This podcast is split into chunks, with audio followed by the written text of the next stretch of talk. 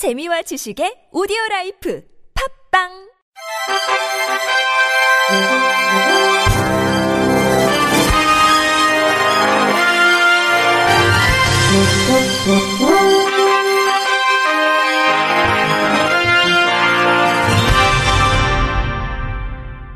청취자 여러분 안녕하십니까? 6월 4일 화요일 KBS 뉴스입니다. 장애 등급제 폐지 이후 활동 지원 급여 등 서비스를 판정할 서비스 지원 종합조사표가 공개된 가운데 장애계가 우려했던 활동 지원 감소가 현실화될 것으로 전망됩니다. 전국 장애인 차별철폐연대는 어제 세종문화회관 앞에 차려진 장애 등급제 진짜 폐지 예산 확보 농성장에서 기자회견을 갖고 이 같은 서비스 지원 종합조사표 모의평가 결과와 함께 입장을 밝혔습니다. 이날 공개된 종합조사표 모의평가는 한국장애인 자립생활센터 협의회가 지난달 31일부터 6월 9일까지 열흘간 총 2,519명을 대상으로 온라인 자가평가 형태로 실시했습니다. 전장 연포 모의 결과 결과 서비스 시간이 증가하는 사람은 58.7%, 서비스 시간이 줄어드는 사람은 34.4%에 달했습니다. 장애 유형별로 보면 지체장애 감소 45.6%, 증가 54.4%, 뇌병변 장애 감소 36.7%, 증가 63.3%, 시각장애 감소 41.4%, 증가 58.6%, 청각장애 감소 30.8%, 증가 69.2%, 언어장애 감소 23.5%, 증가 76.5% 등이었습니다. 한국장애인 자립생활센터 협의회 노금호 부회장은 예산의 문제다 보니까 부작용이 우려된다. 시범 기간을 6개월 정도 갖고 기획재정부를 포함하는 각 부처, 장애인 단체가 포함한 협의기구가 만들어져야 한다고 강조했습니다. 전장현은 이 같은 요구안을 복지부에 제기한 가운데 오는 14일까지 답변을 요청한 상태입니다. 다리에 장애가 있다는 이유로 생명보험 가입을 거절당한 장애인에게 보험회사가 수긍할 만한 의학적, 과학적 진단 결과 없이 보험 가입을 거부한 것은 장애인 차별에 해당한다며 위자료 300만 원을 지급하라는 판결이 선고됐습니다.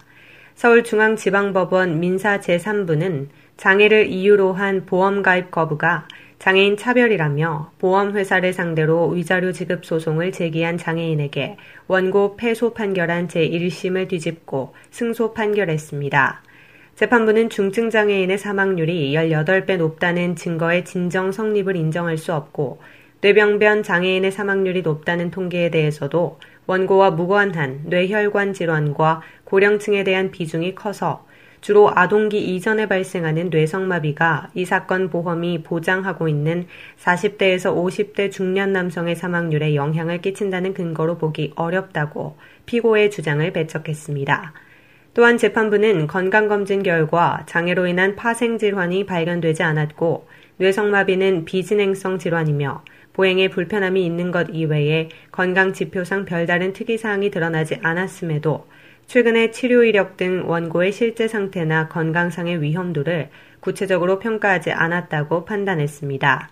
소송을 진행한 김동현 변호사는 이번 판결은 장애인의 보험 청약 거절의 정당한 사유가 인정되려면 보험의 보장 내용에 따라 명확한 의학적, 통계적 근거를 통해 위험성을 평가해야 한다는 것을 확인한 판결이라면서 개인의 장애와 건강 상태에 대한 개별적이고 구체적인 판단 없이 일률적으로 장애 등급을 이유로 보험 가입을 거부하던 보험회사의 관행을 개선하는 계기가 되기를 바란다고 말했습니다. 발달장애인 자녀를 둔 부모들이 전국 각지에서 기자회견을 갖고 지자체를 향해 주간 활동 서비스 하루 8시간 보장을 촉구했습니다. 전국 장애인 부모연대 소속 경기도 충청북도, 경상북도, 경상남도, 울산광역시, 전라남도 지부는 각각 도청 및 시청에서 지자체 주간 활동 서비스 추가 시간 확보 투쟁 선포 기자회견을 개최했습니다. 주간 활동 서비스는 정부가 시행하는 발달장애인 생애주기별 종합지원의 핵심 서비스입니다.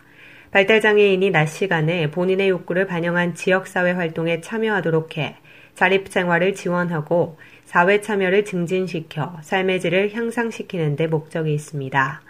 그러나 정부의 무성의한 계획 때문에 주간 활동 서비스의 의미가 퇴색하고 있다는 게 부모연대의 설명입니다. 부모연대는 정부는 발달장애인법에 명시됐으나 지키지 않은 몇 가지를 시행하는 것 외에 발달장애인과 그 가족들의 목소리를 철저히 외면했다. 유일한 신규 서비스인 주간 활동 서비스도 기존 시범 사업에 비해 계약적인 지침으로 당사자와 가족을 기만했다고 분통을 터뜨렸습니다.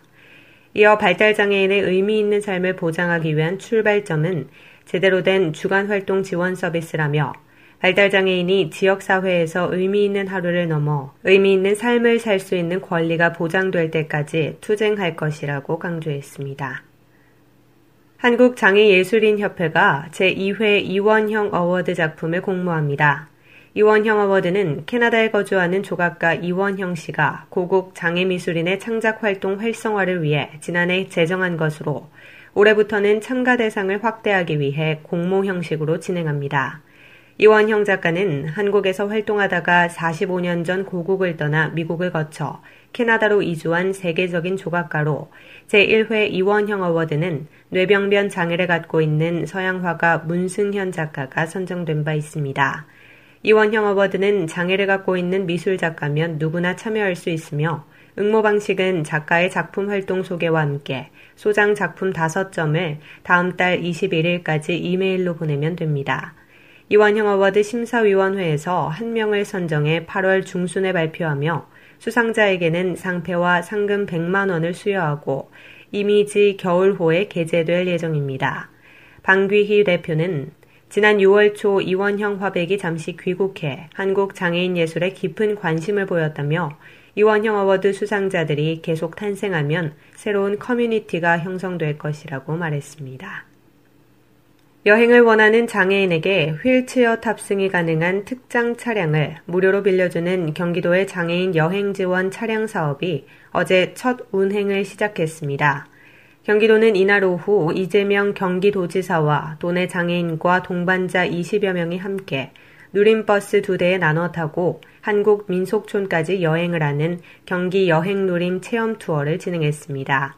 이동하는 버스에서는 장웅 KBS 아나운서와 개그맨 강성범 씨의 공동 진행으로 누림버스와 누림카 이용 방법, 가고 싶은 여행 등을 주제로 이 지사와 참가자들이 대화를 나누는 토크 콘서트가 진행됐습니다. 이재명 지사는 이 자리에서 장애인들이 일상생활이나 문화, 여행 등을 즐길 때 불편함이 없게 하자는 취지에서 시작했다며 많은 분들이 누림카를 이용했으면 한다고 말했습니다. 경기도 장애인체육회 소속 역도 선수인 정성윤 씨는 그동안 여행할 때 휠체어를 따로 싣고 탑승해야 해서 불편했다며 휠체어를 탄 상태로 타고 안전벨트까지 멜 수 있으니 편하다. 장애인들이라면 반드시 누려야 할 혜택이다 라고 소감을 말했습니다.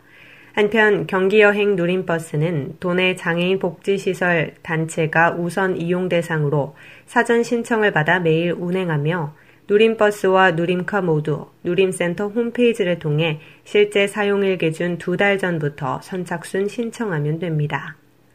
끝으로 날씨입니다. 내일 중부 지역은 맑겠으나 남부 지방에는 가끔 구름이 많고 경남 내륙 지역은 오후 한때 소나기가 내리는 곳이 있겠습니다. 내일 아침 최저 기온은 12도에서 18도, 낮 최고 기온은 20도에서 29도가 되겠습니다. 바다의 물결은 서해 앞바다 0.5m, 남해 앞바다 0.5에서 1.5m, 동해 앞바다 0.5에서 2m로 일겠습니다. 이상으로 6월 11일 화요일 KBS 뉴스를 마칩니다. 지금까지 제작의 이창훈, 진행의 조소혜였습니다. 고맙습니다. KBIC